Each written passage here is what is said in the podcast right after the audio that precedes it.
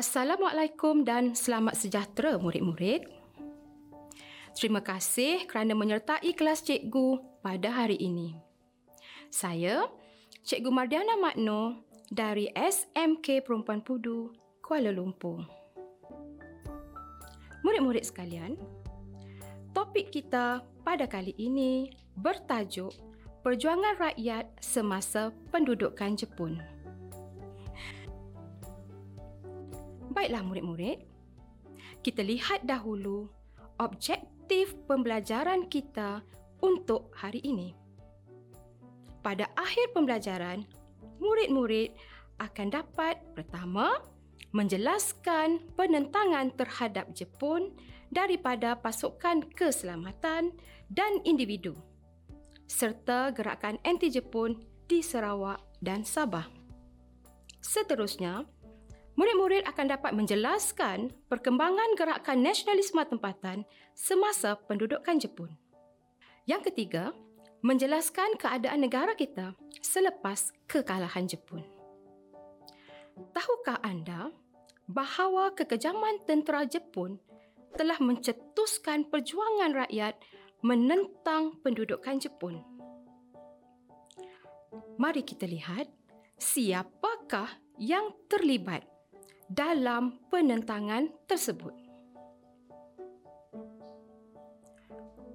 Perjuangan pendudukan Jepun telah dilakukan oleh pasukan keselamatan seperti Regimen Askar Melayu dan Fos 136. Kegiatan anti-Jepun turut digerakkan secara individu seperti penentangan oleh Gurchan Singh dan Sibel Katigasu. Murid-murid sekalian, perjuangan menentang Jepun telah dilakukan oleh Regimen Askar Melayu. Regimen Askar Melayu telah bersama-sama pasukan tentera British menentang Jepun di Singapura antara anggota Regimen Askar Melayu yang telah terlibat dalam perjuangan menentang Jepun ialah Lieutenant Adnan Saidi, Lieutenant Ibrahim Aladita dan Corporal Yaakob Bidin. Baiklah murid-murid, selain Regimen Askar Melayu, Penentangan atas Jepun juga telah dilakukan oleh Malayan People's Anti-Japanese Army atau MPAJA yang telah dibentuk oleh PKM atau Parti Komunis Melaya. MPAJA merupakan gerakan anti-Jepun yang terbesar di tanah Melayu. MPAJA juga mengadakan perjanjian kerjasama dengan Fos 136 dan Parti Kuomintang untuk menentang Jepun. Penentangan terhadap Jepun juga disokong oleh British. British telah membentuk unit khas yang dikenali sebagai Fos 136 pada tahun 1943. Anggota Fos 136 telah mendapat latihan di India dan Sri Lanka mereka kemudian telah dihantar ke tanah Melayu untuk menentang Jepun. Fos 136 telah mencetuskan penubuhan gerila anti-Jepun. Pasukan gerila anti-Jepun atau Pertubuhan Gerila Melayu yang terdiri daripada askar Melayu setia, pasukan Wataniah Pahang dan gerila Melayu Kedah. Murid-murid, pernahkah anda mendengar tentang Gurchan Singh atau Sibil Katigasu?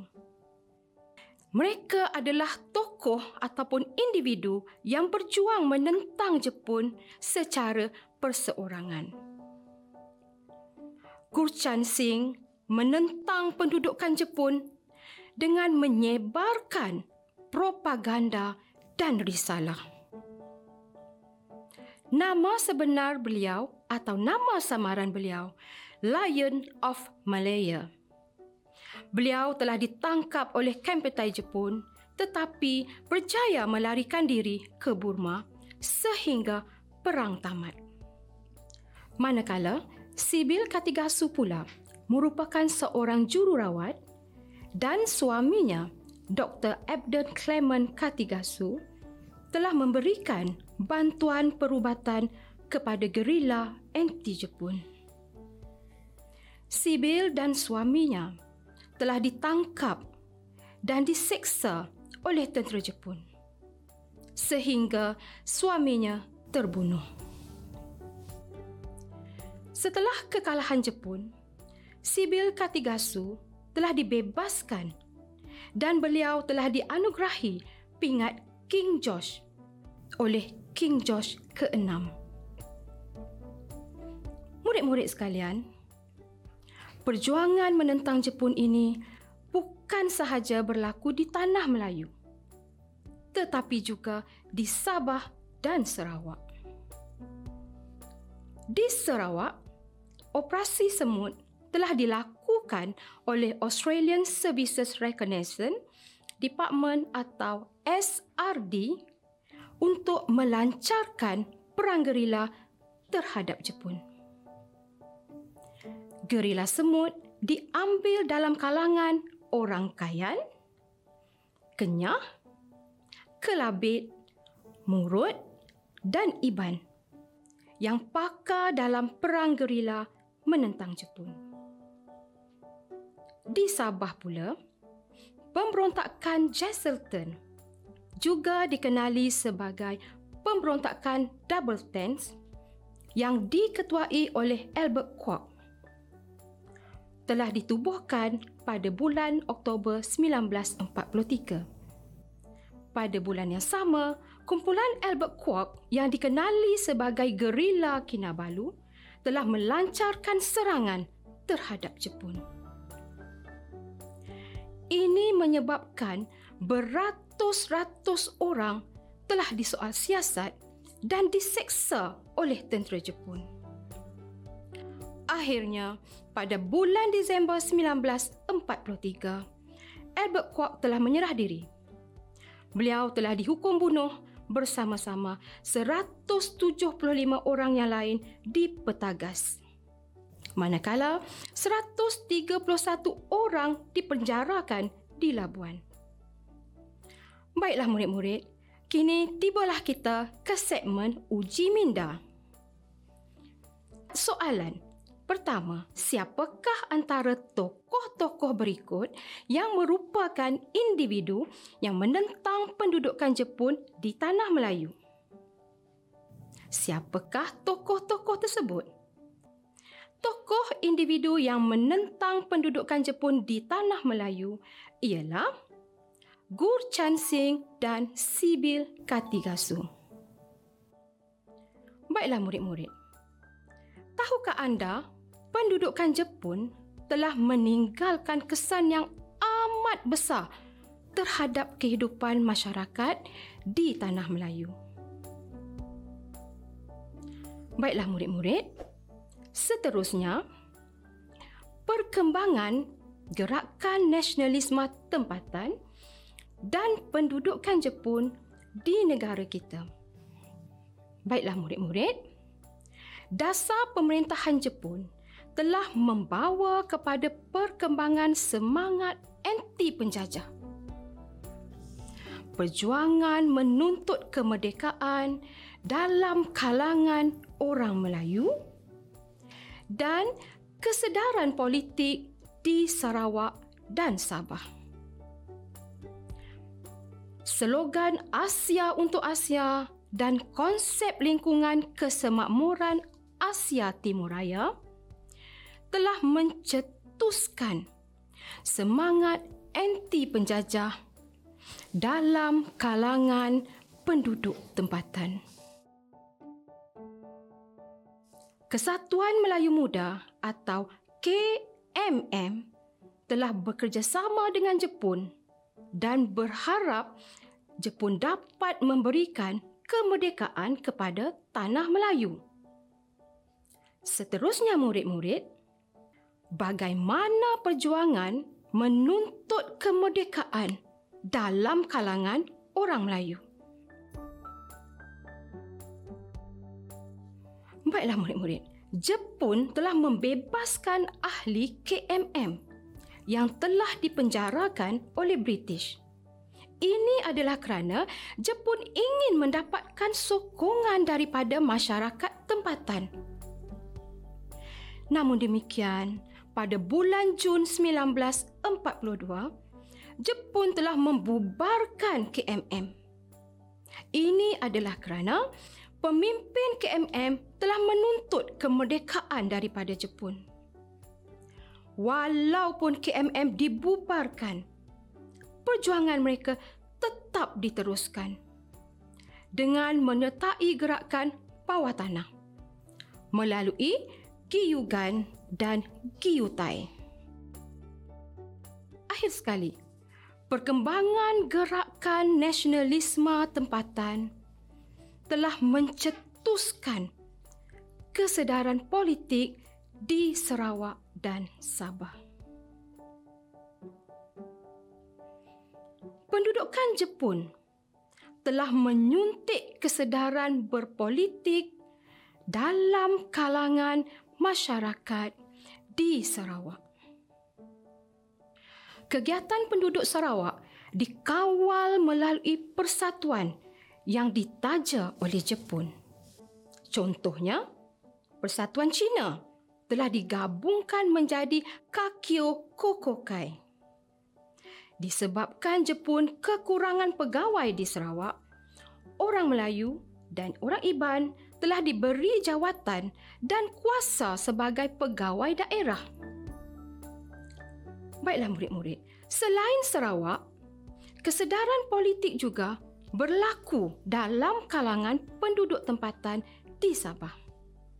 Seperti Empenit Adam di Simanggang dan Sate di Lawas. Ini telah mencetuskan penubuhan Parti Kebangsaan Melayu Labuan dan Parti Kebangsaan Melayu Tawau. Okey murid-murid, kita sampai kepada soalan pemahaman. Baiklah murid-murid, berdasarkan perbincangan kita tadi, dapat kita lihat penduduk tanah Melayu dengan beraninya telah bangun berjuang menentang pemerintahan tentera Jepun yang kejam. Andaikan jika kamu hidup pada zaman tersebut, adakah kamu juga akan bersama-sama berjuang menentang tentera Jepun? Fikir-fikirkanlah jawapannya.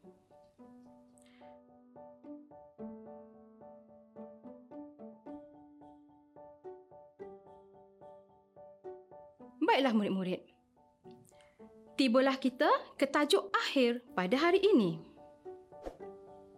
Murid-murid sekalian, kita akan melihat keadaan negara kita selepas kekalahan Jepun. Murid-murid sekalian, marilah kita lihat kronologi kekalahan Jepun dan seterusnya pengakhiran Perang Dunia Kedua pada 6 Ogos 1945, bom atom Little Boy telah digugurkan ke atas bandar Hiroshima. Dan pada 9 Ogos 1945, bom atom Fat Man telah digugurkan ke atas bandar Nagasaki. Akhirnya, pada 15 Ogos 1945, Maharaja Hirohito telah mengumumkan Jepun menyerah kalah. Pengguguran bom ke atas Hiroshima dan Nagasaki telah membawa kepada kekalahan Jepun. Kekalahan Jepun ini menandakan berakhirnya atau tamatnya Perang Dunia Kedua.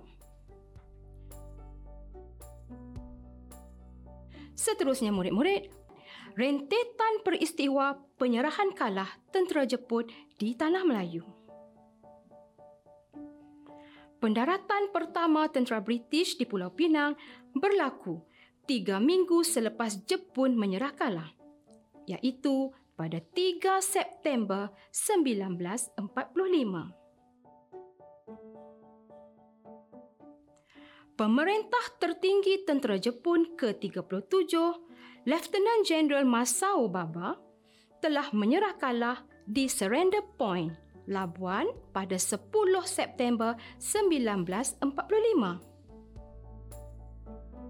Seterusnya, pada 11 September 1945, Major General Hiyoi Yamamura telah menyerah kalah kepada tentera bersekutu di atas kapal tentera laut Australia HMAS Kapunda di Kuching, Sarawak.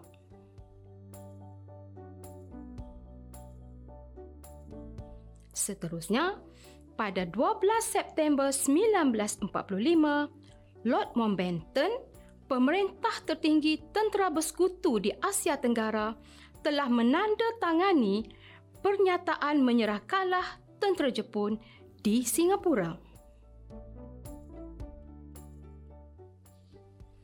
Kelewatan pendaratan semula tentera British telah menyebabkan wujud kekosongan politik di Tanah Melayu.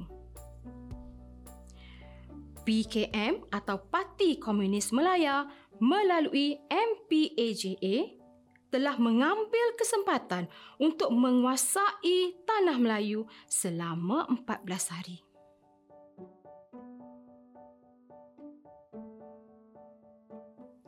Selain itu, Bintang Tiga telah menjalankan undang-undang sendiri. Antara keganasan Bintang Tiga seperti menyeksa dan membunuh anggota polis.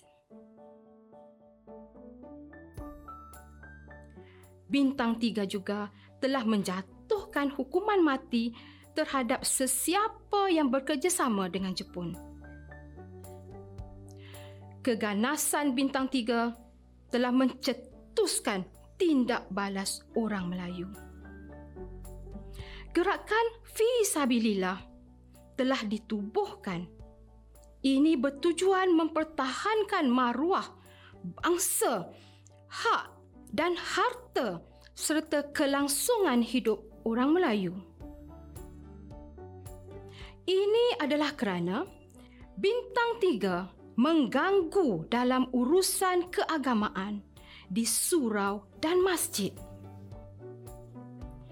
Di Johor, pasukan tentera Selempang Merah yang dipelopori oleh Haji Saleh Abdul Karim atau dikenali sebagai Kiai Saleh telah mempertahankan orang Melayu daripada ancaman bintang tiga.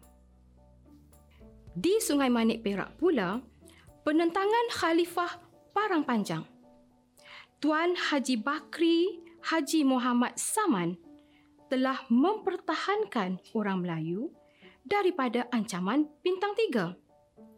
Seterusnya, penentangan telah berlaku di air hitam, senggarang dan rengit di batu pahat serta di muak. Seterusnya, penentangan juga telah berlaku di batu kikir di Negeri Sembilan dan di Alor Gajah di Melaka. Di Perak pula, penentangan berlaku di Sungai Manik, Teluk Ansun, Kampung Gajah Bidur dan Kuala Kangsa. Manakala di Pahang, penentangan berlaku di Temerloh dan di Rauk. Akhir sekali, penentangan juga berlaku di Kedah, iaitu di daerah Baling. Kebangkitan orang Melayu menentang bintang tiga yang mencetuskan pergaduhan kaum akhirnya telah menyedarkan pemimpin masyarakat dan raja-raja Melayu tentang kepentingan perdamaian. Datuk On Jaafar telah dilantik sebagai pegawai daerah Batu Pahat. Beliau telah diberi tugas untuk menamatkan kekacauan dan memulihkan keamanan di Batu Pahat. Datuk On telah mengatur perundingan antara Kiai Saleh dan pemimpin-pemimpin Melayu dengan Ketua Bintang Tiga di Dewan Perniagaan Cina Batu Pahat. Dato' On telah berjaya memujuk Kiai Saleh supaya membebaskan orang Cina yang ditahan di Parit Raja manakala bintang tiga pula telah menamatkan penguasaan mereka di Balai Polis Batu Pahat. Raja-raja Melayu juga telah turut serta dalam usaha menyelesaikan pergaduhan kaum. Sultan Pahang, Sultan Abu Bakar Riyatuddin Al-Muazzam Shah telah berangkat ke Kuala Lipis untuk mengingatkan penduduk agar tidak lagi berlaku pergaduhan antara orang Melayu dan orang Cina. Sultan Perak, Sultan Abdul Aziz Al-Mutasim Billah Shah juga telah melakukan pemantauan bagi memastikan tiada berlaku pergaduhan antara orang Melayu dengan orang Cina. Mesyuarat dengan penghulu, ketua kampung dan pegawai kerajaan telah diadakan bagi memastikan kerja pemulihan selepas perang diberi keutamaan. Akhir sekali, permusuhan antara kaum juga berlaku di Sarawak. Ketegangan antara kaum berlaku di beberapa tempat sebelum pendaratan tentera Australia pada 11 September 1945. Di Kuching dan Kanawit, permusuhan berlaku antara bekas gerila pribumi yang dilatih oleh Services Reconnaissance Department atau SRD dengan orang Cina yang bersubahat dengan tentera Jepun. Baiklah murid-murid, tibalah kita ke akhir pembelajaran untuk kali ini. Adakah murid-murid faham dan dapat mengambil iktibar daripada apa yang kita pelajari pada hari ini?